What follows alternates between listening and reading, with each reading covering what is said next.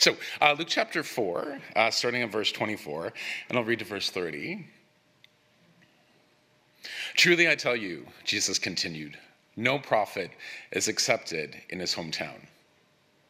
I assure you that there were many widows in Israel in Elijah's time, when the sky was shut for three and a half years, and there was a severe famine throughout the land. Yet Elijah was not sent to any of them but to a widow in Zarephath in the region of Sidon. And there were many in Israel with leprosy in the time of uh, Elisha the prophet, yet not one of them was cleansed, only Naaman the Syrian. All the people in the synagogue were furious when they heard this. They got up, drove him out of the town, and took him to the brow of the hill on which the town was built in order to throw him off the cliff. But he walked right through the crowd and went on his way. This is the word of the Lord.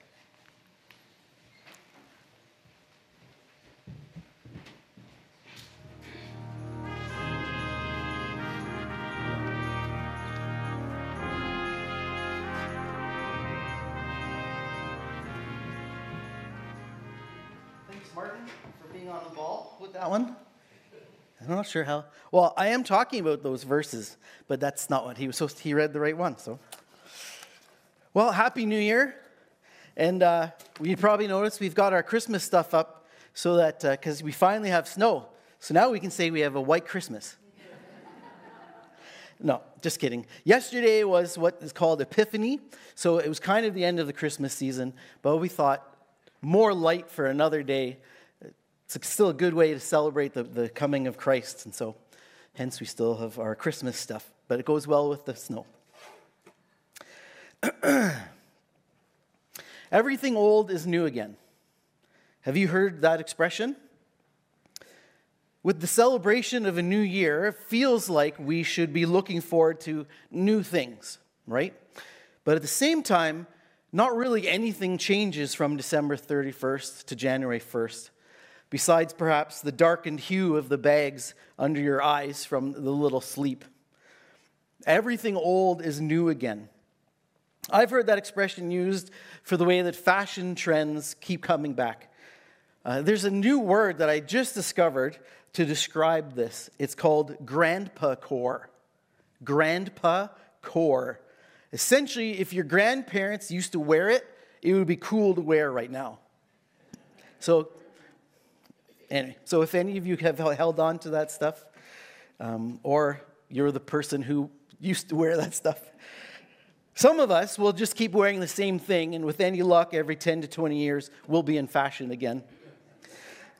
At least for a season until we're irrelevant once more, but uh, we don't, I don't really care about those things, as you could probably tell.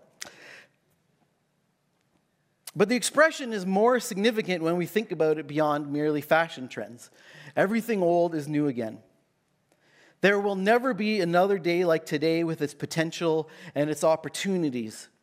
Yet today we see humanity acting no differently than it did yesterday, a hundred years ago, or even a thousand years ago. The modernity promise of progression we know was a failure nation against nation, brother against brother, oppression of the weakest by the strongest and the richest. And then when those who are oppressed are no longer oppressed, they become the oppressor. Violence and hopelessness, even in homes where there is love. A handful of extremists or colonizers making life miserable for masses of people. But at the same time, also old are, and still new are great acts of charity and sacrifice and beauty and forgiveness, reconciliation, creativity. As the author of the book Ecclesiastes in the Bible says, what has been will be again. What has been done will be done again.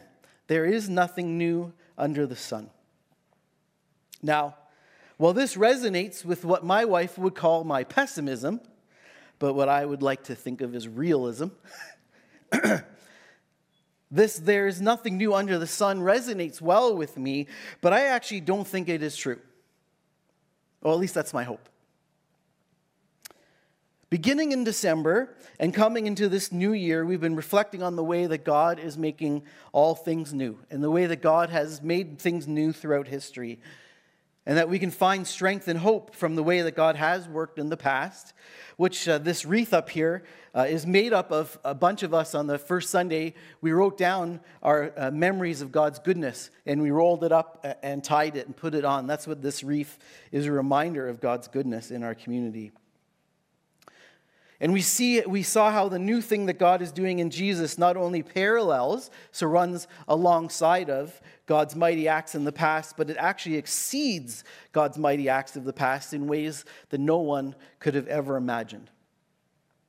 And the story that Martin read for us is an example of this. It is Jesus exceeding the things of the past, but in a way that people either couldn't understand or they simply didn't want to. Uh, let's uh, just pause for a moment to pray. Lord, as we look at, at Luke and what he tells us about Jesus, I ask God that you would um, use the, uh, the humanity of my uh, words, Lord, for your spirit to bloom something unexpected and even something I maybe didn't even intend, Lord, in, in people's hearts and minds, uh, that you would be glorified this morning. Now, to give some uh, pa- context to this passage of Scripture, um, as some of us know, this section of the Bible, uh, he read from a book called Luke. And so, the section of the Bible that uh, is about Jesus, we call the New Testament. And this part of the Bible starts with what we call the Gospels. There are four different authors telling us about Jesus' life, death, and resurrection. And because they're written by four different people, each gospel gives us a different perspective on Jesus. Luke begins his gospel telling us about Jesus' birth. Then, when it is time for Jesus to start his ministry, Jesus is baptized by his cousin John, and then he spends 40 days in the wilderness fasting and being tempted by the devil. And in the Gospel of Luke, this is all preparation for Jesus' ministry. And Jesus' ministry begins at the beginning of Luke 4. Or not the in, in Luke 4, verse 14. Jesus, this is Luke 4, 14 uh, to 22. Jesus returned to Galilee in the power of the Spirit. Remember, he had just been in the wilderness. The Spirit came upon him in baptism. He went into the wilderness. Now he's out of the wilderness, returns to Galilee, Galilee which is a region um, of Israel. He returns in the power of the Spirit, and news about Jesus spread throughout the whole countryside. He was teaching in their synagogues, and everyone praised him. Jesus went to Nazareth, where he had been brought up, so it was his hometown. And on the Sabbath day, he went into the synagogue, as was his custom. He stood up to read, and the scroll of the prophet Isaiah was handed to him. He unrolls it, and he found the place where this is written. So that Jesus is looking this up. It wasn't just like, this is the scripture reading for the day, and Jesus got stuck with it. Jesus looks for it, and he founds, finds this place, and he reads, The Spirit of the Lord is on me, because he anointed me to proclaim good news to the poor. He sent me to proclaim freedom for the prisoners and recovery of sight for the blind to set the oppressed free, to proclaim the year of the Lord's favor. That last line is about something called the Jubilee year, which was never actually practiced in all of history. But the idea is that every 50 years, all debts would be forgiven. All slaves would be uh, allowed to go free, and all debts were forgiven, and there's a big year of celebration. They never actually practiced this once that we know of in history, but this was the idea and Jesus is proclaiming that this is coming. Then Jesus rolls up the scroll, he gives it back to the attendant and sat down. This is the normal, this is what they do in a synagogue. They read the scripture standing up, and then they would sit down to teach. All the eyes of everyone in the synagogue were fastened on him. He began by saying to them, Today this scripture is fulfilled in your hearing. All spoke well of him and were amazed at the gracious words that came from his lips. Isn't this Joseph's son? They asked. So Jesus goes to his hometown where everyone knows him. So this is his kin, his family, his relatives, his neighbors. If you grew up in a small town, you know what this is like. Everyone here knows everyone. And Jesus shows up in their midst, and he's blowing them away with these gracious words he is saying. He comes to his hometown, he reads a section of the prophet Isaiah, and he says, Today the scripture is fulfilled in your hearing. This old message of Isaiah, which has been originally given to the Jews when they were in exile in Babylon, Jesus reads this message from, from uh, hundreds of years before, and he says, Today. Here is an old thing becoming new. This is actually a new thing under the sun, something that has never happened in history. The Spirit of the Lord is on me, Jesus reads. Now, we've talked about this section a number of times, and we're going to again and again as they are very important in our understanding of who Jesus is and why he came. It's kind of like Jesus' manifesto in the Gospel of Luke. It's about how Jesus came to earth to love and serve those who are marginalized the sick, the poor, the outcasts, those who were considered impure by the religious elite, those who are so desperate and so depressed that there's no point, eh, to them, there's no point in life. This is who Jesus comes for. And this is a major theme, particularly in the Gospel of Luke, but it's woven all through the Old Testament and, the, and in the Hebrew Bible. And Jesus takes all of these old promises and ways of being in the whole Old Testament and he makes them new. He reinterprets them under himself and in himself. This is a new thing under the sun. Quoting the Isaiah, the prophet Isaiah, by saying it is fulfilled today in their hearing, Jesus is identifying himself as the person who is anointed, the one that the Spirit of the Lord is upon. And at the end of Jesus' sermon, skipping ahead a few verses, in verse 28, Luke tells us all the people in the synagogue were furious when they heard this. They got up and they drove him out. The town, remember, this is his family, right? and his neighbors. The town, they drove him out of the town. They took him to the edge of the hill on which the town was built in order to throw him off the cliff.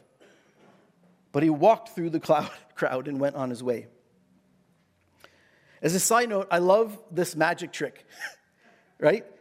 This angry crowd, everyone's focused on Jesus and they're about to throw him off a cliff, and then he just walks past them and leaves. Now, I can walk through a crowd unnoticed, but that's because of my unspectacular personality. I don't know how Jesus did it, right? He was the center of attention. I think what we're supposed to take away from that is that while people want to kill him, this isn't actually his time quite yet. Anyways, back to the point. I think something that is worth noting is that Jesus is identifying himself as the one Isaiah is talking about. But that isn't actually what makes the crowd angry. Oftentimes, this verse is used to say Jesus, that here in this verse, Jesus is claiming to be the Messiah. And he does that all over the place. But I don't think he actually is doing that here. He, I don't think here he's, uh, he's proclaiming himself as the anointed Savior King, the Christ. Now, we as Christians see this as a prophecy of the Messiah. And it's, but it, but the Jews in the first century didn't think this was about the Messiah. The Jews today still don't think this verse has anything to do with the Messiah. That wasn't part of their understanding. This is a new thing under the sun. Jesus is making, in, in reading this, he actually is making this about the Messiah. But when they heard it, they didn't think, oh, he's saying he's, saying he's the Messiah. They didn't think that at all. So they weren't actually mad about him saying, hey, this is happening today. In fact, at this point, they're really impressed with Jesus, with what he's saying. They're impressed and really annoyed, as we see in verse 22. All spoke well of him and were amazed at the gracious words that came from his lips. Isn't this Joseph's son? They asked. Wow, we're in, the awe, we're in awe of this guy. What he's saying is amazing and gracious. But at the same time, who does he think he is? Isn't that just the kid that we all watch grow up in a day laborer's family like the rest of us? What makes him so special? Where, where is this even coming from? Surprised and amazed, they speak well of Jesus. And if Jesus had just stopped there, he probably could have left the synagogue and people would come up to him afterwards and say, Oh, that was a great sermon, Rabbi. But as we know, Jesus isn't interested in getting a pat on the back. He's not the author on he's not an author on a book tour. He's speaking truth right into the heart of his listeners, whether they're ready to hear it or not. And so they're still, they're still cool with what he's saying. And now he goes on as he's kind of antagonizing them. They're fine. So he's like, okay, I'm going to ruffle some feathers. He says to them in verse 23 Surely you will quote this proverb to me Physician, heal yourself. You will tell me, Do here in your hometown what you have, I, you, what we have heard you do in Capernaum. Truly, I tell you, he continued, no prophet is accepted in his hometown. Jesus knows these really people well. Don't forget, he's a son of the town, but he's also the son of God. and he knows what they're thinking. He quotes these two common expressions. They were common expressions of the day to them, kind of like, you know, we would, you know, um, sorry. I had that cough, that cold that everyone had two weeks ago, and I still can't talk for more than five minutes. I'm seeing lots of nods. Lots of people got that.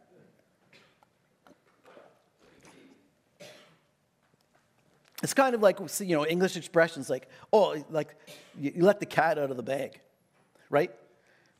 It sounds good, it's helpful, but actually isn't. It's just a, a saying of the day. These two, physician, heal yourself, and no prophet accept, is accepted in his hometown, they're not biblical. They're just sayings that were said in the day, probably for about 400 years, going back to, well, anyway, it doesn't really matter. We don't really know. But they're at least 400 years old, these sayings. Jesus knows in their hearts they want him to prove himself by performing miracles.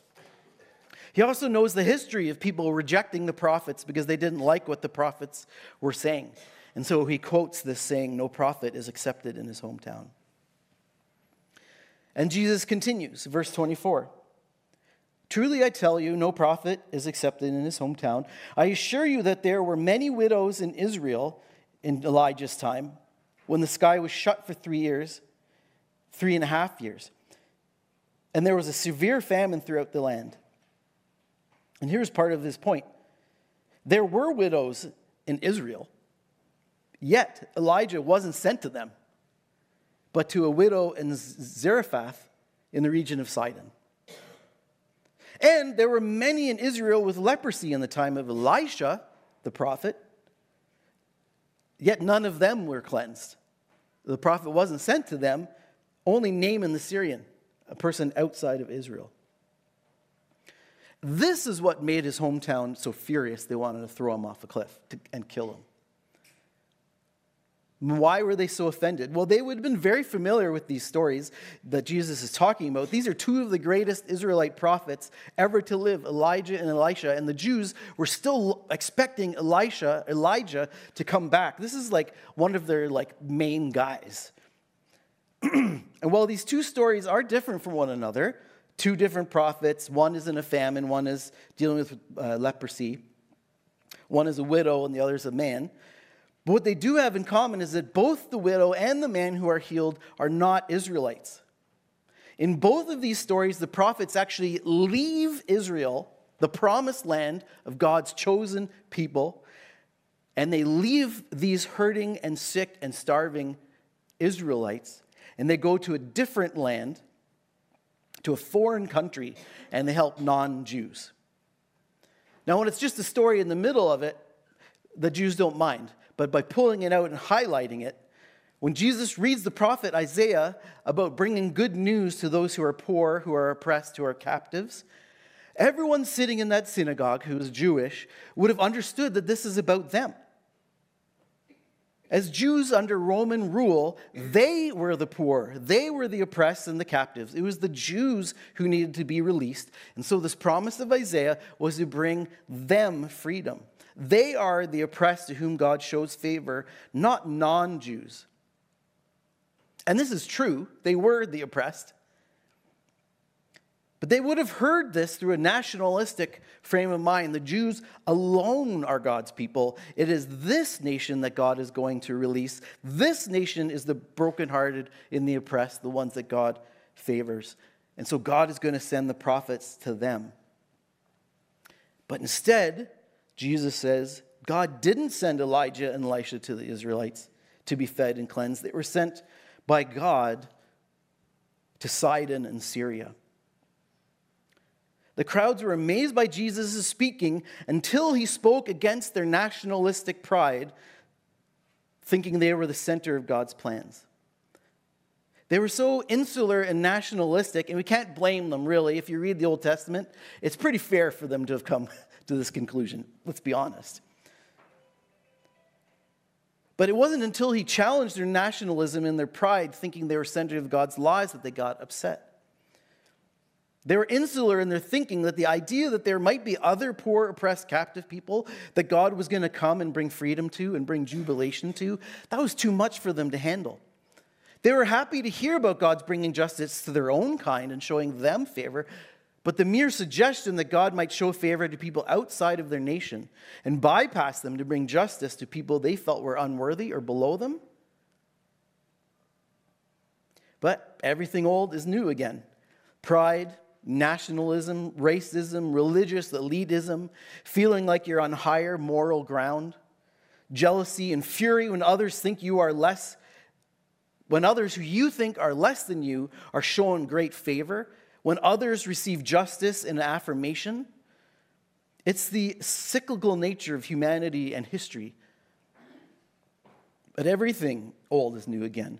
God's call for all nations to be blessed is throughout the Hebrew scriptures and are not only strengthened in Jesus, but then are exceeded in Jesus in a way that the Jews never could have anticipated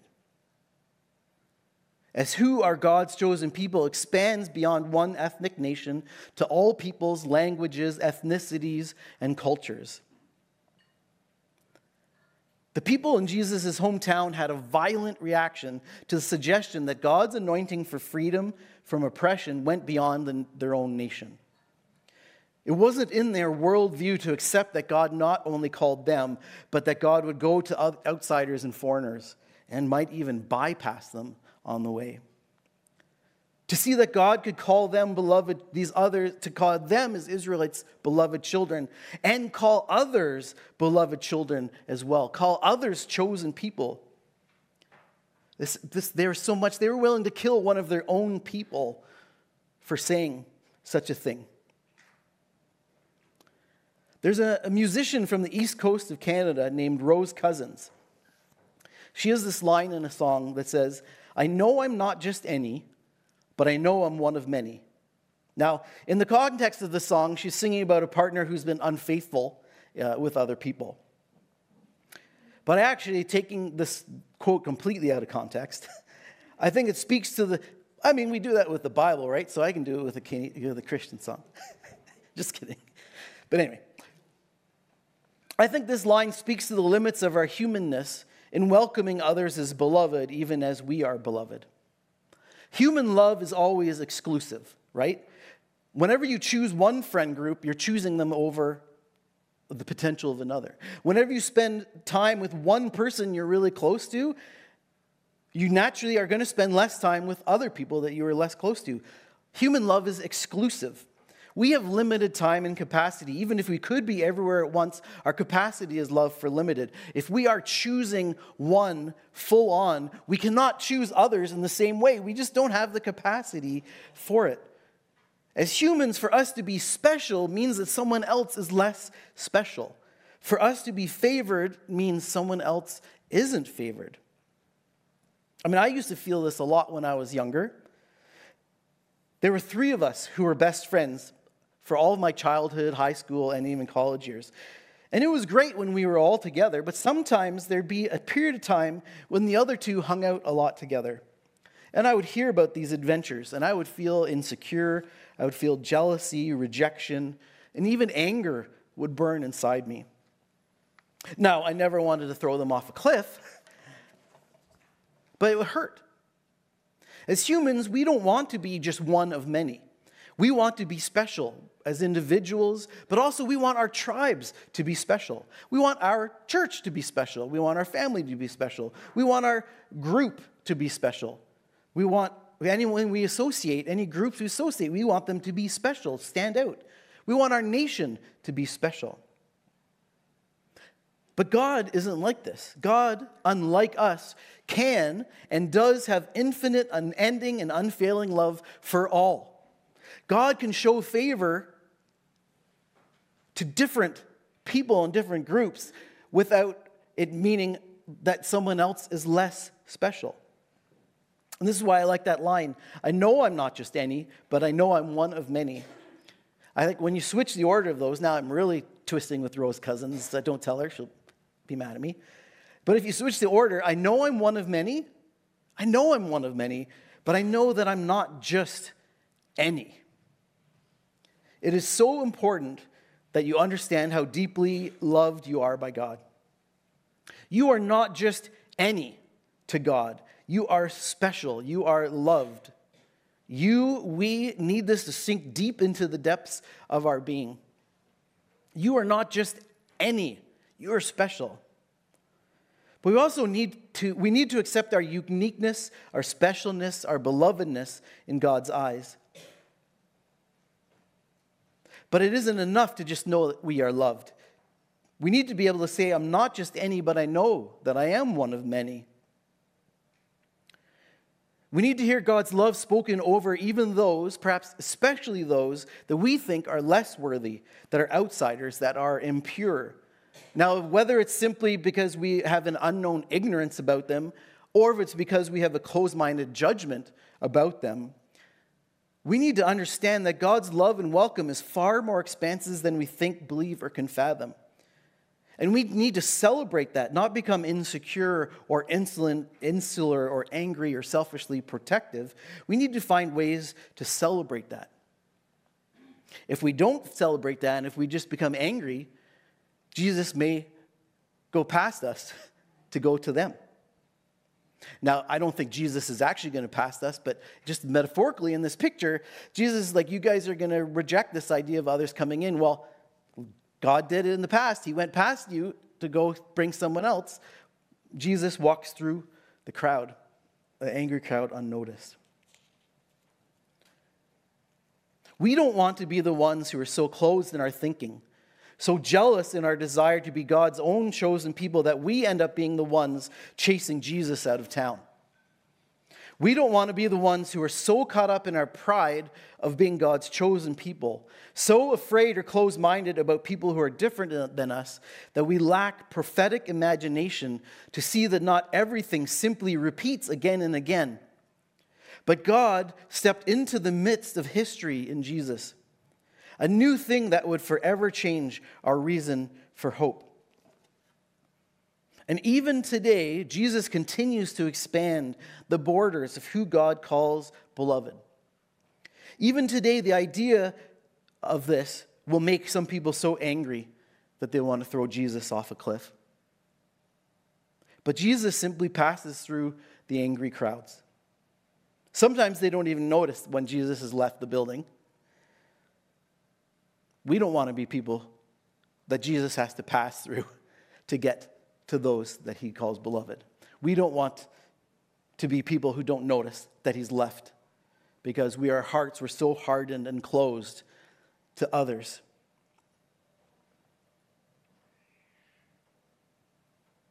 Jesus passed through the angry crowds to continue expanding his kingdom and calling outsiders to himself. So, in this new year, let us not be the closed minded, nationalistic, hard hearted people who'd rather throw Jesus off a cliff than celebrate God's favor for those who are outside of our circle. Let us have the prophetic imagination to celebrate God's expansive love as people we never would have imagined are called God's children and brought into our family to act- actively participate in Jesus' work in the world, bringing good news to the poor, to all who are distressed and in trouble, breaking bonds of oppression, forgiving debts, proclaiming God's favor for all people. And even when it seems like the same things will just keep happening again and again, let's have the hope that in this new year that Jesus, the light of the world, will continue to break into darkness as we wait in humble uh, anticipation for God to one day make all things new. Let's pray. Jesus, there is so much brokenness in our world, so much we don't understand.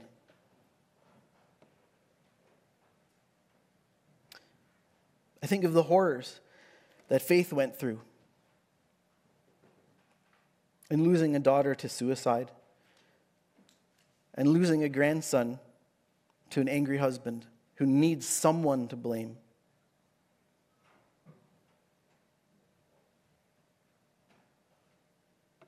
There is so much pain and so much brokenness. And it does seem impossible that anything can change with how broken and um, are just human hearts we see continuing in wars that after World War II, people thought things like this wouldn't happen again. And we were so wrong. Yet at the same time, Jesus, you broke into history. You made something new under the sun that had never been before, your presence among us the gift of your Spirit that continues with us today. Jesus, we ask that you would help us to look to you, to look to your astounding uh, and unbelievable grace and love and welcome. Then, when we are quick to judge, to shut someone out, to reject someone, to say that they are beyond you, that you would change us, that you change us to see, that we would not be so hard hearted We'd be willing to throw you and your messengers off of cliffs. But that you would soften our hearts and open us to the beauty and the love and the grace and the welcome that you desire us to be and to see in the world. Amen.